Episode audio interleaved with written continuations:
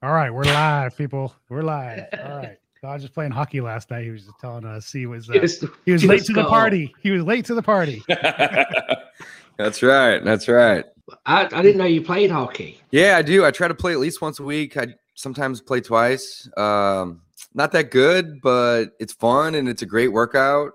And uh, just have a really good group of guys that I play with. So I feel I can ask this question because I'm from England, but we're talking about ice hockey, right? Not Yes. just hockey. yes, Right. I just that's want to. That's probably normal for people in America, but we do believe it or not have a big hockey that's not on ice Right. in the UK. So just just wait to make sure. So I'm assuming That's they're on interesting. they're on roller skates in the UK. I'm assuming No, you're just on foot. you're just on You're foot. just just like trainers on or sneakers or whatever you guys call them. Yeah, you're just playing hockey and it's a ball and it's like you play it on like a uh like a five-a-side court or something, you know? Like there's different markings um for hockey. Yeah. It's not a huge sport by any means. Um but yeah, just just wondering. I didn't know that about Dave. Anyway, good morning, everybody watching. How are we? Don, Good how are you?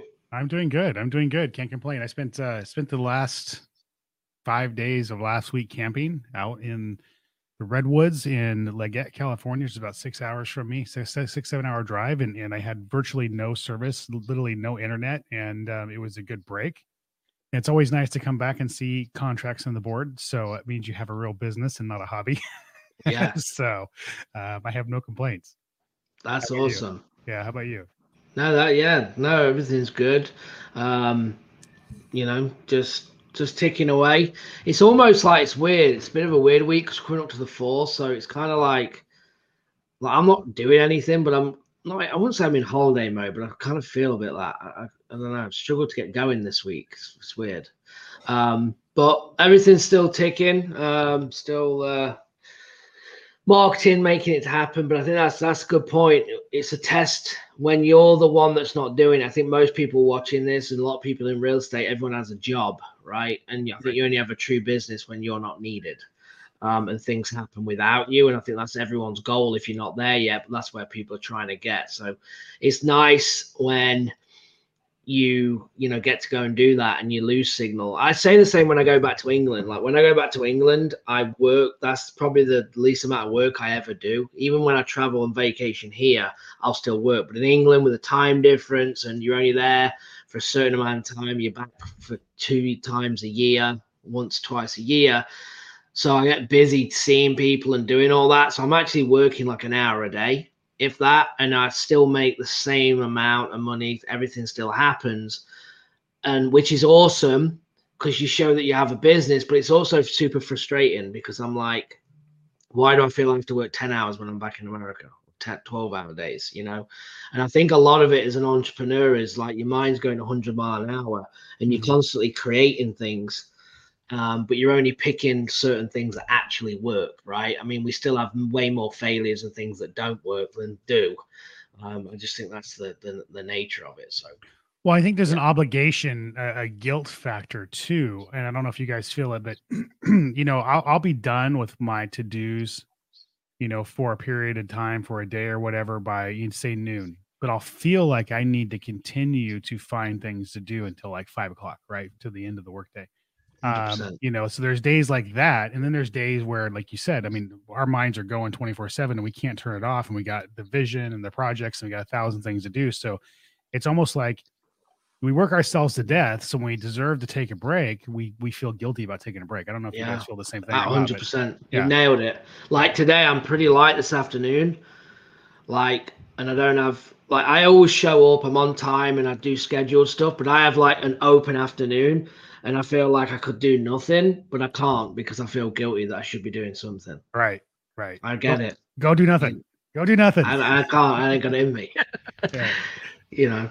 Yeah. So right. yeah, Dodge. I've just learned something else. It's crazy. I've known Dodge for like I don't know now, like five years, and every time that we get together, I learn something new, and I'm like, how did I not know that?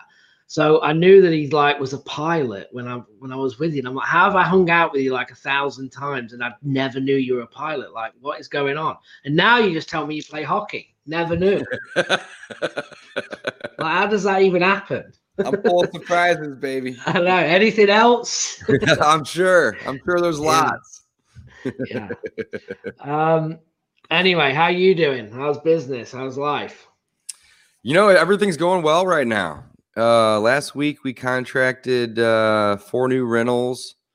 We got a 23 unit building under contract right now that we are working on um, figuring out if we want to take it down and hold it or if we want to wholesale it.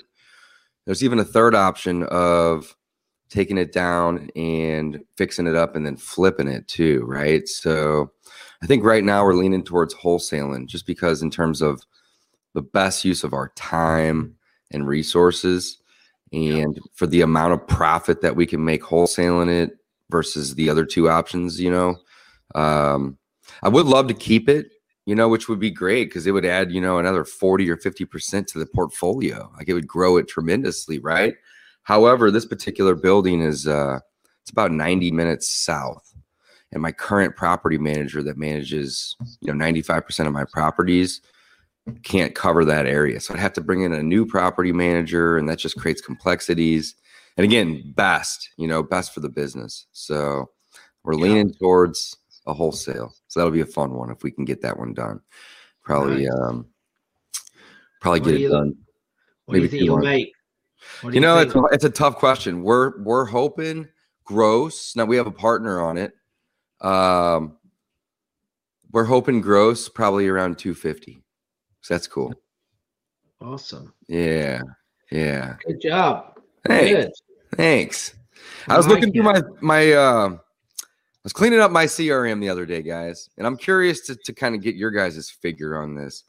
So we during COVID, right? We switched, and you guys may have already been doing this prior, but during COVID, we switched to a more virtual type approach, not a model by any means, but approach. And what I mean by that is we used to, you know, get seller leads from either inbound or outbound, doesn't matter. And if it looked like a good deal, and again, we're only marketing locally, right? So that changes things too. We're only marketing, you know, 30, 40 minute drive in every direction from our office for the most part. Uh, but when we would get those leads, we would try to set the appointment. And very rarely would we send contracts to people, right?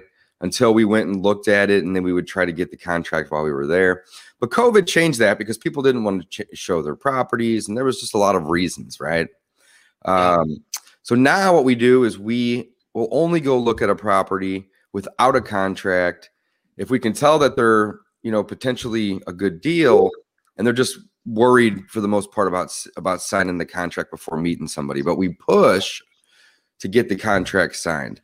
Now, a lot of times though, we'll get a contract signed before we do the due diligence, and it's not a deal at all, right? Like it's just sometimes the team will just look at it and maybe we won't have all the information, but at least we have contracts out. So I was looking through my system last night, cleaning it up. We have 16 properties under contract right now. Of those 16, we'll probably close eight or 10, maybe even a little more.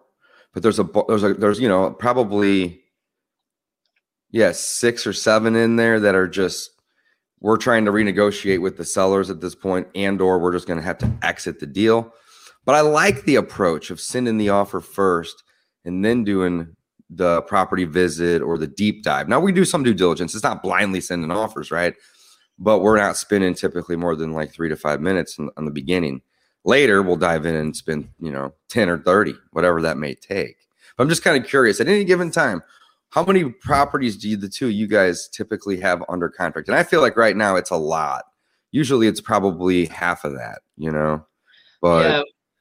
Well, I think you- you're on par to, to, to what you'd see on a, on a virtual level. I, I believe that if you're going to have 16 properties, right, um, then you'd be closing 50%, right? And then I think you'll have 25% normally that will just be no deal renegotiation. And then the other 25% will have liens and problems and title issues, and, and, and that'll be dragged out. So, um, I think that's probably normal what, what you're seeing if you're doing it virtual. Um, we, on the other end, we're I'm not really doing it virtual though. That's the thing. I'm not marketing in Montgomery. You know, in Phoenix and in, in Spokane. I'm I'm in. No, St. but you, but what is virtual? But to the- me, but- a yeah, virtually, if you're that's why I physically not going there. Right, right. It's not like a It's whole new virtual. strategy by any means. It's just a new approach to within my market. But yes, you, you're not wrong. It's trying to Yeah. be more more virtual esque. Yeah. So you want to get as many in. Our problem's been is that we made transition to heavily start trying to wholesale and flip. So our contracts uh, were down when you when you're just focusing on on wholesaling. You know, bringing in you know probably six, trying to get six seven contracts a month, eight contracts a month, right? Mhm. But then but then you, you have to look at how big your team is as well, right? When you're building. So when when you start moving focus of your team, things are going to be affected by that. And I think that's when you have to have a balance throughout the team and make sure I'm very big on you only hire when you need somebody, right? So that's that's kind of our numbers. Um, I mean, we have right now for four, I think we own four deals uh, like that we're flipping right now, and that's good for us. Like ones should close on the 9th, but we try and have two or three on the go at once for the flipping side, right? And then some wholesaling. Then wholesaling now we hold again buy the best, wholesale the rest, right? Love that Talk model. about that. So that's that's what we're we're focusing on. But our volume has dropped, but our profits are higher, our spreads are bigger. So I don't know if I'm answering your question, but that's what I see. Don't worry Yeah, I, I mean, I like that. I mean, that kind of goes back to what you were saying earlier about working, taking breaks, and if you're working less number of deals and they're bigger, like for instance, the 23 unit I'm working now, like in theory, you only got to work like one or two of those a year, right? Versus trying to go get 16 freaking contracts in a month. yeah, yeah. You know, like it's a ton of work, But right? But yeah, well, we're in the info space, aren't we? And I don't care about numbers. I it drives me mad when someone's getting ten. Con- well, what is that? I don't really care. What are you making, right? Right. Well, no, but every new person, do you want to go and follow this person that does three contracts a month, or do you want to follow this person that does ten a month? Ninety-nine percent will go, oh, the guy who does ten a month, not knowing that the guy does Not three the guy that did three does way more revenue than the guy who does 10 that doesn't matter it's all volume right so it you know that's the way i look at it it's all about what are you making No, that's a great point, Gavin. That's a Well, great point. there's a few ways to look at it. One, fir- first of all, to answer the question, if you don't have an attrition rate, you're leaving money on the table. So you need to have an attrition rate, right? You got to be locking up stuff that may seem a little crazy because if you don't, um, you're going to be passing up potential profits. So your your attrition rate should be somewhere between 20 and 30 percent normally because you're going to have stuff that's not going to close, like Gavin said, because of title issues. You're going to have stuff that's not going to close because it ultimately doesn't work as a deal and you thought it did and then you add the layer of virtual to it and you're going to have you may have a little bit of a higher attrition rate than normal so anybody out there who brags that they close every single deal that they lock up is leaving money on the table. I, I would love I, I there was a point where i bragged that i locked up everything and i closed it. And i make a hell of a lot more money at the end now that i have stuff that doesn't close mm-hmm. sometimes. And we just we're just honest with the sellers when it's tight when it's close we just let them know hey this one is right on the edge of where we really need to be or it's higher than where we really need to be but we're going to try to make it work for you. And as long as everything you tell us is what it is then we should be fine but if we fight anything when we look at that property that you did not disclose you were not totally honest with or you misled us on for some reason in some way then we're going to have to have a conversation with price about price we're not going to be able to do the deal and as long as you're doing that you are maintaining integrity and that is okay so um and, and i know a lot of people struggle with that so i just want to kind of throw that out there um yeah the- really good yeah. So, um, as far as what was the other part of the thing we're talking about? Flipping. Oh, deals. There are choke points because I've done really, really high volume. I've done really, really low volume with high margins. There are choke points. There are there are points where you're doing great, and a lot of people, this is where they get stuck in their business, and they usually fall apart. You start chasing someone's highlight reel. You have these these points where your business you know it out it, your your marketing or your team or something you're doing it outpaces your ability to profit. It just does. Whether it's the way you're borrowing the systems and process you have something's going on in your organization you don't have the right team members in place you will outpace your ability to profit in your growth. And that's where most businesses they'll hit that choke point and they will they'll start to panic or go under or fail. You got to work through those choke points. And when you do you open up to massive profitability. And every time you scale you hit these choke points of growth where your profitability and your business growth doesn't match your ability to profit doesn't match and you have to have the the foresight or the people around you to help you work through those choke points. If you're not willing to work through those pain points and figure out new systems and processes in your organization, you're ultimately going to have a prison and not a real business that's going to suck. So you need to make a decision. Am I happy with low volume or am I willing to build a real business through the pain points? If you can, you can get the high volume and high profit. Uh, but it, it it takes it takes guts, it takes work, it takes tenacity, it takes vision, it takes the right people around you, and it's very important to understand that. A lot of businesses, a lot of high performing businesses do high volume and make millions of dollars and zero profit or even lose money because they're not willing to put the right systems and processes in place to get them through those choke points. If that makes any sense at all. No, that's perfect. Uh, really good. That's exactly right. That's exactly right. I, I like Really? the model though. I really do. I like changing the model to uh to that approach because it eliminates the competition once I'm out there. I mean, that's like the main thing, right? That like I think I was discounting like prior to getting a property under contract versus you know, to, you know, prior to going out and looking at it versus getting it under contract and then going out and looking at it. When I'm out and looking at it on the field, I'm the same way, Don. Like, you know, assuming that they told me The mm-hmm. repairs. And here's the thing: sometimes we'll we'll contract properties that are vacant, and the sellers don't even know the repairs. So we'll just make an offer that kind of makes sense that we can both agree on, but we'll let it be known, you know, hey, we got to go look at this, and we'll send you the photos. But we're basing this offer on this number of repairs, and if we get there and it's different, then the offer's changing, right? So definitely be be as transparent with the sellers as possible. But what I like the most about it is I'm reducing the, the amount of competition I feel like on a lot of deals because typically I may go out and there may be three or four other investors there when I'm there or guys coming as I'm leaving or people leaving as I'm coming. I'm sure you guys have all experienced that, right? But I feel like I've been able to reduce that. Now, and there's some scenarios where you can't. They want to they want investors to come walk through and they and they and they they want several offers and they're transparent about it, right? But typically, though, it reduces the amount of competition, which is awesome. Now it's you and the seller versus the market, right? It's not you versus the seller. I always try to reframe that when I'm talking to the seller. Hey, Mr. and Mrs. Seller, this isn't me versus you. You know, I'm not making you an offer that is like me versus you. Let's work together on this, right? What would make sense not only for me as the investor, but for every investor, right? We all use the same equation. You want to learn about it? Boom, you sit down with them and you tell talk about the comps, right? Or even on the phone, you, you talk about the comps. Boom, you agree that it could be at some point this number, but depending on how bad it is, that repair cost is going to vary, right? If you're going Yeah. for middle ARV or high ARV, and you just work the numbers with the seller, and then you explain that you're an investor and that this is a business and you do it for a profit. So when you throw in that 0.7 discount, you know, typically that's what I do. In these current times, it may be 0.7 or 0.8, 75 even, right? But I'll tell them, right? This doesn't mean I'm going to go make 30%.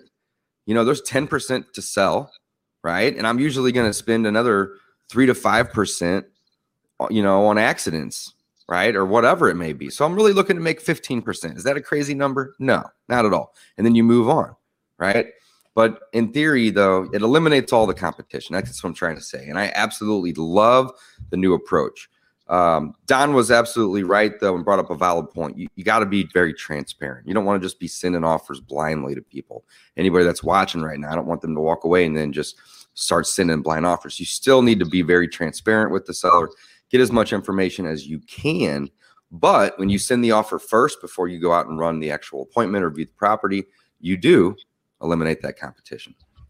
Yeah, and there, one, one of the reasons why transparency is important, I just want to add this is, you know, wholesalers, you know, we, we can get a bad name uh, ac- across the country. There, there are a lot of people that don't like wholesalers in particular, and and a lot of the reason is is because there are people who, you know, they just they're not spending the time learning what they need to learn. Obviously, that's one aspect of it. So watch stuff like this and, and learn what you can.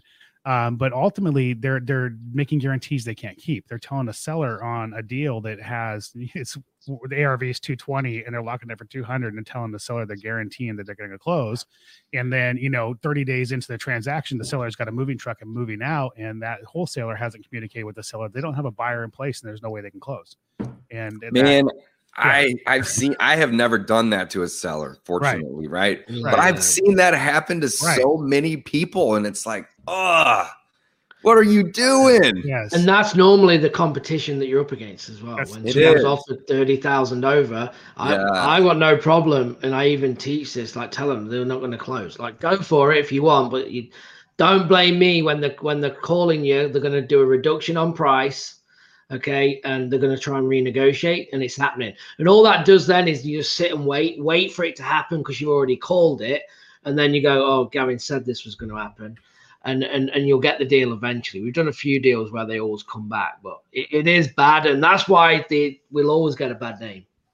Yeah. We'll always always get a bad name. So transparency and communication is important. Uh, properly training your team if you're building a team around you is important. You know, those things are very important. You know, at the at the end of the day, it's it's it's it's better to I always say over disclose. You know, um, always over disclose. At the at the end of the day, you're going to be better off for it. So this is a tidbit. totally agree. Yeah, We, totally. we often we often say like, let's say I want a property at forty five grand, right, and that's what I want to pay, and the seller's stuck on sixty, right, and I might be able to make it work. I'm communicating with the seller like, I really need it at forty five, but look, I'll we'll contract it at sixty and see if we can do anything with it, but I'm not guaranteeing I can do anything. Yeah. And so all I'm doing is when I negotiate, if I was maybe they were right and I was wrong and I can do something. That does happen. But when we come back and go, yeah, look, because of this, this, this, you know, I just can't make these numbers work. But they already really knew that. And they're like, well, at least you tried. All right, what if we do 50? Right. And then you renegotiate again. But they're, they're good because you've been upfront and, and, and been honest as well. Mhm. Um, so yeah, we have a question actually about the uh, Amarillo, Texas. Is it a good market? I have uh, no idea where up. Amarillo, Texas is. I've so- already looked it up for somebody, so I did a little bit of research real quick. So it's in it's in Texas. It's in like North Texas. Um, it's Potter County. So you've got Potter County, and then one straight under it, which is Randall County. Potter County's got about 115,000 in that county. You've got if you pull a list of absentees, you've got about 3,500 uh, absentee owners, which is going to be a good start if you want to pull a list to get in. So I do recommend that county. And then I would actually then expand into Randall County. Uh, so to answer your question, yes, I do like that county. I think that's a county that you can dominate, okay, with the right marketing. Uh, there is people buying there, so you want to build that buyers list first. Go into that county and dominate. Drop into then Randall County, um, and then as you start to do deals, you may have to go virtual uh, because the numbers it might be too small to stay in there full time. Mhm. I know quite a few people that make really, really good money in small markets, though. Really Yeah. good money in small markets because 100%. they're they're the they're the dominating force. Or really Yeah. isn't competition. Yeah, and Ricardo was on last week or the week before, and he was telling us about how you know these smaller markets are really some of his bread and butter Mhm. because he's marketing to the the buyers that are in the nearest city, right? Right. Because those guys are expanding out. So I don't think small towns If- matters. If, if. I if I had someone on the ground, like if I had a relationship with someone on the ground in our in Potter County, which is where it is, I would jump on it in a heartbeat, one hundred percent. And I know nothing about the county; I've never been there. But just Yeah. on research, just on population, it's enough to dominate. Love it. Love it. Hey, Chuck Brown says, Hey, Don, I'm in Tulsa. What is the best way to lead generate for someone that's just getting started? Great question, Chuck. It's a fantastic question, and I, and, and I'm sure we're going to all add it, add, hit it a little differently. You know, the the it really is going to depend on your situation, and it's a hard question to answer without knowing your budget, your time availability. You know, do you have a full time job? Do you not have a full time job? Do you have a little bit of excess capital to spend? You know, I have a series of questions that I go through with somebody that's just getting started, and I ask them, you know, what what's your pain point here? What what's your ability there? and it really determines like my suggestion on how you get started. It may be pulling a list and cold calling yourself. It may be pulling a list and, and using a cold call service. It may be text messaging. It may be door knocking. You know, I, I started door knocking pre foreclosures in 2003 because I couldn't rub two two nickels together. Um, you know, I and, and basically that was all I was able to do. So um, it could be, you know, you may have a little money to get get a run on some direct mail. So it really depends. You okay? So you're a realtor. Uh, you mentioned here another comment. You're a realtor, and um, Crazy low inventory there as well. At, we were at mom's house together. All right, Chuck. Um, so if you're a real estate agent, then what I would suggest you do is that you start networking and with other real estate agents in, in the area. Some real estate agents, as you know, they get what we do and some don't. some are extremely smart and some aren't um, you know, and uh, you find the ones that are uh, go getters who understand what it is you're trying to do as an investor, and you know, start building those relationships and start networking. Networking. That's the first place that I would start because there's going to be times where they have somebody like Dave talked about a couple weeks ago, where you know, title company called him and the the the buyer's MIA and the seller sitting at the closing table wanting to know what the hell's going on and they need a buyer that can fall into place and close quickly. Uh, it could be a situation where it's a hoarder home it's a pocket listing and you know and, and it's a hoarder home and somebody doesn't want uh, it on the market where sellers or buyers are walking through the property and they need somebody that can come in and do a quick walkthrough and close quickly. So depending on on your situation whether or not you're going to wholesale or buy it that plays into that a little bit but i would start networking and then I would look at your budget. If you got a couple grand a month, I would probably hire a cold call service and pull a list and have them cold call for you. And then you work the leads. Um, you know, that's where I would start. If you have a little bit more disposable income, I may look at some other marketing channels. So hopefully that helps. I'm sure you guys got some input on that as well. Yeah, I mean, firstly, for me, Tulsa is is a saturated market. Uh, uh, everyone that literally leaving Texas to go there originally. Um, it's a good rental market for people as well. So a lot of competition is in that market in Oklahoma in general, uh, especially Tulsa. But that doesn't mean that that should scare you away. You just need to be aware that you're going to be against a lot of people marketing. Um, that being said, I mean, for me, if I'm going to be doing marketing, uh, I would probably start with cold calling, um, maybe some texting while it's still available and uh, I'd, I'd, probably narrow it down to some zip codes. Um, if you have any buyers, Chuck, you said you're a realtor, so if you have any cash buyers and you know what they already want, um, then um, that's the zip codes that I would focus on. I'd pull a list that had equity in it, and uh, I'd get someone pre-screening leads, and then you focus uh, on the more quality lead. Um, that that's what I would start with, and then um, yeah, start generating from there. And as Don said, depends on budget. Do you then want two cold, cold callers, five of them? Do you want to go into direct mail? Maybe looking at PPC as you grow and, and your budget uh, gets bigger. Dave, my else? answer would be it depends. It depends on you know what kind of marketing you're already doing. So he referenced over in some other comments that he's that he's a realtor and that he does have some marketing dollars. Are you guys realtors? No. Don, are you? What's my real my white realtor? Yeah. No, I'm not a realtor. Oh, but I have I do All right, have Dave, I, I sorry. Do, I do yeah, I do I do have a brokerage and I do have agents in my office. And I do leverage them. So yeah. So he said that, you know, he is just getting started. So I'm assuming that there is zero marketing happening. So the first thing is is just start doing something. Like when you say what is the best way to lead generate, that's kind of an impossible question because Gavin could be better at one of these ways than me. And Don could be better at another one than Gavin, right? It just depends. The best system, in my opinion, is the one that gets used. So, mm-hmm. so, so Chuck, this is this would be my advice. Don't overthink the marketing. Just start doing something.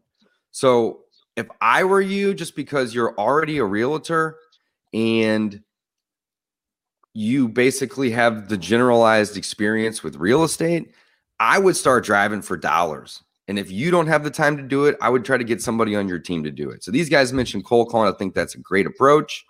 Um, well, you still got to do something with that's a list, though, isn't do it? Do something. But so but you, while you're driving for dollars, I'm not saying just drive for dollars and click the button to add it to the list. When you are out driving for dollars, call the person right then and there. So you're going to be making a lot of stops right? Or if you can't get a hold of them, put them on a postcard drip, something along those lines. But the reason I like that is because you're a realtor too. I don't have this tool in my belt.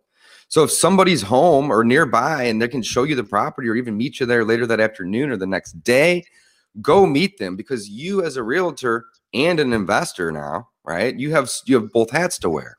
So when you're out there, you can say, "Hey, I would love to be the buyer of this property." And if they give you a good deal, boom, buy it, contract it, go wholesale it. If they don't, but you see potential, right? Get the listing for them or use a novation agreement, which is kind of a higher level thing, but it allows you to bring in a buyer for them, you know, on market or off market. But getting out in the field and meeting sellers is, I think, one of the best things that anybody that's new can do, right? And it kind of goes against what I was saying earlier with sending the contract first, but that's if you just have a lot of leads and you're trying to disqualify yourself, so on and so forth. If you are literally just getting started, you got to get out and meet the sellers. So, driving for dollars would be a great place to start. It's super cost effective. You know, like we use the hell out of the Driving for Dollars app. Like Batch Driven is one of the ones that I love the most and recommend. And we actually have a free trial over at uh, Coffee with Closers Live if you're interested. But even after using the hell out of that thing, my I'm spending like two or two hundred and fifty bucks a month, right? And that's like with every feature turned on. You know, sending postcards, texting, calling people. You know, basically just getting the message out there that I'm looking to buy some properties. But again, if you come across somebody that's got one that you can't get a deal on, it's not wholesalable, boom, get the listing, right? So that's where I would start. Yeah. All right. If you're well, going to skip, oh, go, go on. Go on. Go on. You're good. I was just going to say, and if you're going to skip Trace, uh, I know me and Dave use batch leads. Again, if you want a free trial, you actually get 5,000 records to actually get a list from there as well. Go to batchleads.io slash closers. We, me and Dave use that for skip tracing, list stacking. Uh, we text out of there. Uh, we pull lists. We comp out of there. We do. I know Don uses something different to pull numbers. Um, but yeah, that, that's one. Yeah, uh, yeah. Batch leads would be do. another great place to start too, right? Batch mm-hmm. leads, batch driven. Go get a dialer as well to help in a cold caller. You know all of these things, but don't try to do all three. Pick one of them. They're all great methods, right? Yeah. But and then but but do it start doing it even if that means it's only an hour a day make it more consistent i always tell my students and i'm sure you guys do too i would much rather you do an hour a day than six hours on saturday reason being is, is because if you get sick this saturday and you have to go to you know a, a, uh, a wedding or some kind of party the following saturday and then you finally get to it three entire weeks went by with nothing happening even though you did knock out a six hour cold call session. That's like, it's so unproductive, in my opinion. It's better to do an hour a day because if you miss one day, you can easily do two hours the next day or just not even care about making that time up and keep it rolling. Right. So the consistency, I think, is is probably one of the most important things when it comes to whatever you decide to start doing. Right. Regardless yeah. if that's the cold calling or the driving for dollars or the texting you know there's a hundred other ways but the consistency and that's that's really why guys i am such a huge fan also because i'm very lazy but why i'm such a huge fan of the inbound marketing versus the outbound marketing because the as long as you continue to pay the bill right it's basically working for you 24 7 so what do i mean by that like billboards radio um, tv potentially and adwords you know, or even like social media type ads, right? Once you set these campaigns up, they're on. They're all the, on all the time. Whereas, you know, again, you have to fund those budgets, right? But if you are wanting to start out and you were wanting to do the outbound marketing, it's all about time. So try to be consistent with that time. Less time daily is way better than trying to bulk it and batch it and do, you know, just Saturdays for six hours. Yeah, you know, and and, and you got to be honest with yourself. You're either trading trading time or money for marketing. It's That's one or the other. And and you got to look at, you know, do you have a four to six month runway, whatever it is you're going to do? Number one, and you don't want to look at, oh, I have a 30 day runway, so I'm going to try to make this work, and I'm going to burn through all the capital I have. That's going to be the wrong marketing channel.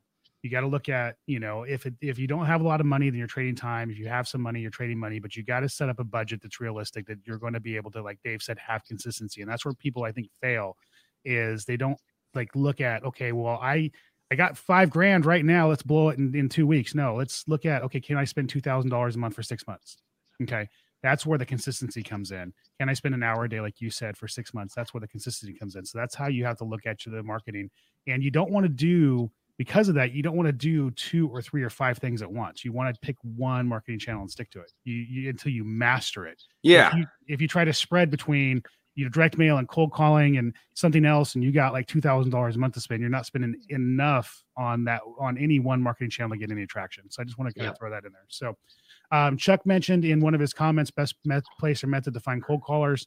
Um, if you're looking for a service um, just reach out to me and I'll, I'll make a couple introductions Um, we don't really have anything to, to, to give out here right now, but I have a couple places I can introduce you if you're looking for a call cold call service. Otherwise, um, I know Dave, you have a link for a great VA company if you want to hire and train your own VAs. If you want to throw that out there, we can do that as well. Yeah, absolutely, absolutely. So it depends if you're looking for specifically a cold caller, or if you're looking for like an executive assistant that can do the cold calling, but also help you run your business. You're going to talk about a difference in price typically. So cold calling, you're looking at typically about five bucks an hour. Um, yeah. You can maybe find it cheaper, but that's pretty. That, that that's if you're going to train and manage it yourself, though. If you're hiring a service where they're going to yeah, if you're hiring a service, right, you're going to probably be in the nine to eleven dollar range, somewhere in that and, range. Yeah, it could be less, of course, but it just depends. And I think as well, and it's funny because we've talked about this and we've been back and forth on it. I like to control all mine personally, mm. um, and I don't like to use a service. But I know Don, you like to use a service, so again, it's down to opinions. Um, but most people starting off with four hours a day, and you've got one cold caller, then I just deal with them myself. I don't think it's. I mean, they're good if you hire right, and it's just it's just making sure. I mean, for for us, we we put the ad out if we use Upwork, upwork.com. Um, and we put run an ad. People applied. Then we say, hey, we we message back. Can you send us a one minute recording telling us a little bit about yourself, and then and your experiences, and then we get to listen to see how they sound, and then all the ones that sound good, we can then go, hey, we want to do a face to face interview, and that's how you're going to narrow it down. Um, and and the big thing is with training VAs, I always like to see what they know because they're there, especially in the Philippines, they're there to please, right? So they're going to tell you that they can do things that they can't, um, and you just have to let them allow you allow them to. Uh, take you through the process. If you're using a dialer that they've got experience on, get on there and say, "Hey, what? How are you going to do it? Show me how to use this." And you can really find out pretty quickly what they know. Um, so that's that's a couple of uh, steps that you could take as well if you wanted to hire out. Love it, love it. That's awesome. Yeah. um, go ahead. Sorry. No, no. I was going to look. I was looking at another question. I was going to flash up. Looks like we got a question here from uh, K May. Hey guys, I'm going to be building my buyers list for wholesaling. How many buyers do I actually need on my list to start marketing deals? And my answer to that would be zero. You can build your buyers list in real time once you have deals. Um, I think it's a good idea to have some buyers on the list. But the best way to build the list is by using deals to build it versus just reaching out to investors with no deal.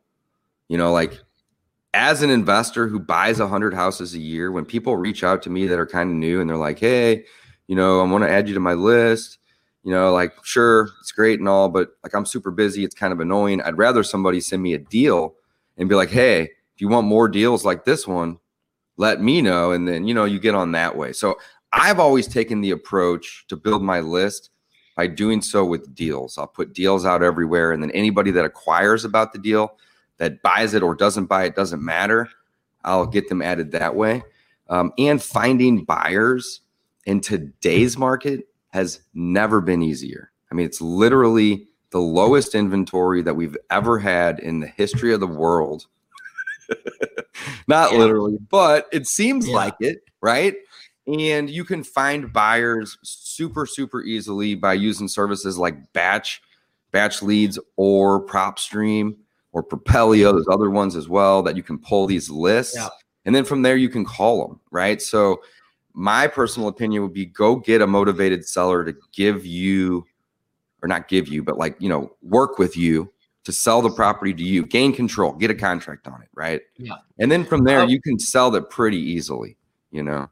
I'm just going to throw a different spin on it though, and I agree with you, but at the same time, I look at your personality and that makes sense, right? But a lot of these people are gun shy, right? And I, they don't know. I discount what, that, so I'm really glad you mentioned that, Kevin. Go, go yeah. ahead. Yeah, so yeah. I think it, it comes down to if you're a sales personality, you'll figure it out. Then yeah, you got no no problem with um, uh, going straight to seller and moving the deal, like Dave said, because the buyers they they are easier to find. The market's hot. If you've got a deal, it will move all of them things. But there is something to say in the psychology of it. Of the sales cycle and the confidence being on the phone, knowing that you've got 10 or 15 people looking for deals in this area for you to execute on the phone. So um, that's, that, that's when I would say that you need to build the buyers list first. And also in a virtual market, if you're going in a virtual market you know nothing about, having conversations with the buyer and saying, hey, where don't you want to buy? Well, I won't touch this zip code and this zip code. So you can start to build criteria off them as well. That would be the other point I just want to identify. That's a great point. So Kay followed that up and said, I'm just afraid that when I do get a good deal, that no investors will bite and I'll have to back out. If it's a good deal, Kay, that's not going to happen. Well, there's right? my point. That's yeah. my point. Right. If you get someone that sales, they're like, I'll figure it out, but not everyone's got that personality. So someone like Kay would be better if I was teaching them, would be let's go and buy. We don't need 100 buyers, we just need 10 or 15 to give you the confidence of being on the phone and actually being able to close. Oh, wrong one, wrong one. Where was that at? There it is. Okay. So, yeah. So, how many buyers? 10 to 15. I think Gavin answered that. Yeah. You know, that is going to help get you the confidence.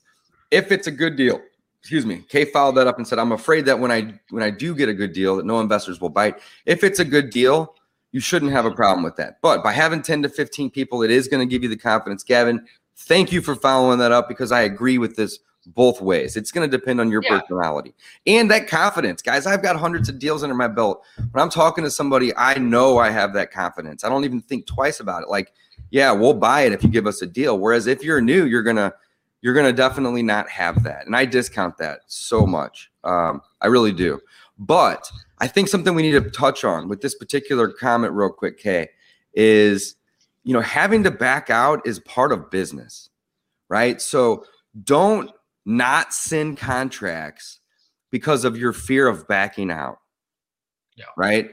Here's the thing you're gonna have to back out of contracts. It's gonna happen, right? So we kind of mentioned this a little bit earlier, but be transparent with sellers and tell them that you bring in partners on deals. If you're not the cash buyer and you're the wholesaler, you don't have to use the specific terminology of I'm a wholesaler, but you should approach it with, hey, I am going to be bringing in a partner on this deal, or I have a partner on this deal. And if you already have 10 to 15 buyers on your list, then you're you do you got partners ready to go. You just got to reach out to those partners, right? And that will eliminate, I think, a lot of your fear with backing out because at the end, if you can't find that partner, you can't find that cash buyer investor to help you and partner on it to get the deal done and get the property purchased from the seller.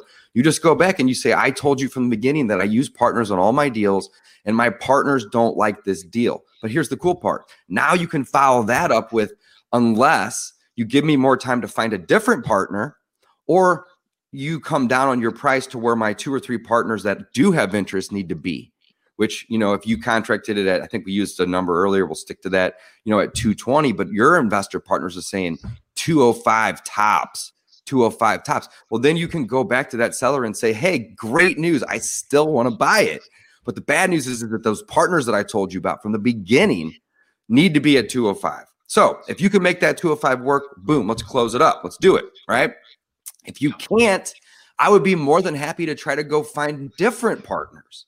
See how I'm phrasing this?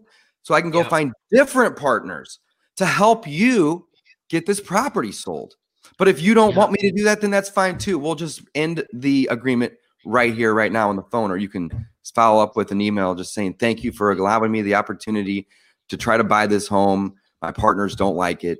We're exiting the deal. Boom. It's at one sentence, right? Don't overthink backing out. Yeah. Just be uh, transparent so you're not shooting yourself in the foot later when you do back out by pissing that person off. You can avoid it, guys. You can avoid it.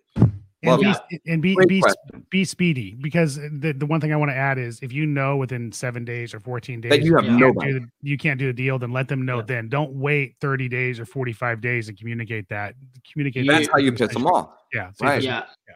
And also, you're a deal finder, not a creator. So don't try and think like you're going to talk to more people and expect them to buy it. If three won't buy it, then none of them will buy it normally, especially in this market, right? So don't waste your time um, on it. Okay. Thank you, Kay. Appreciate the question.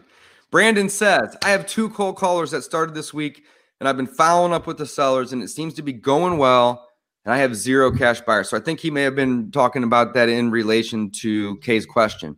And again, Yeah. depending on your personality, you may not need those cash buyers to help you build that confidence, right? You can Yeah. go out and build that list pretty easy. But if you're new, that is also going to help you a ton with speed, but also that confidence. So, Brandon, great work, man. Two callers starting this started this week, so he's already got people calling probably as we speak on the phone right now. And man, you you said it in your in your message here, following up, follow up, follow up.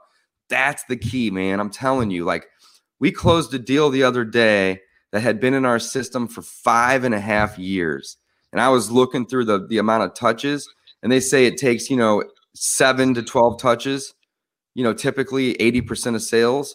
This one had like 35 different times that the seller had called us or we had called the seller, just communications in general.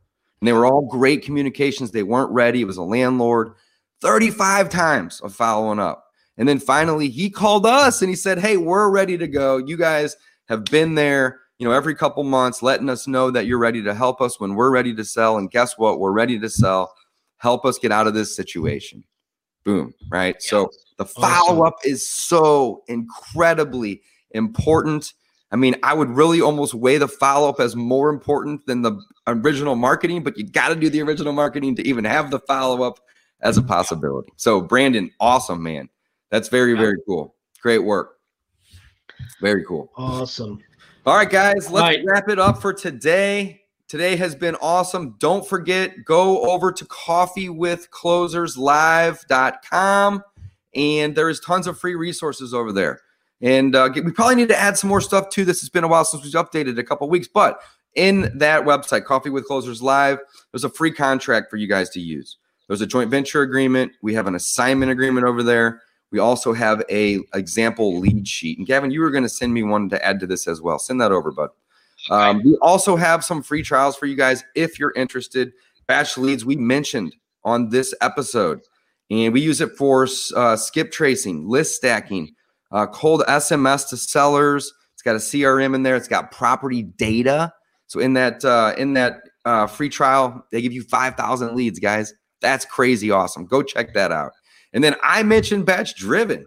Absolutely love it. They give you 50 free skip traces whenever you sign up for a free trial. talking about 100 or 200 bucks a month for a service that was going to put you in contact with sellers on the fly while you're out driving around, and you can even do it virtually. It's amazing. And then last but not least, there's links over there to REI Blackbook, one of our favorite CRMs, as well as Be in This Room Mastermind. Love it. Guys, I think that's Appreciate it. it. All right, Signing guys. off. We'll see you next week. Thank Awesome. you. Thanks, guys. Bye.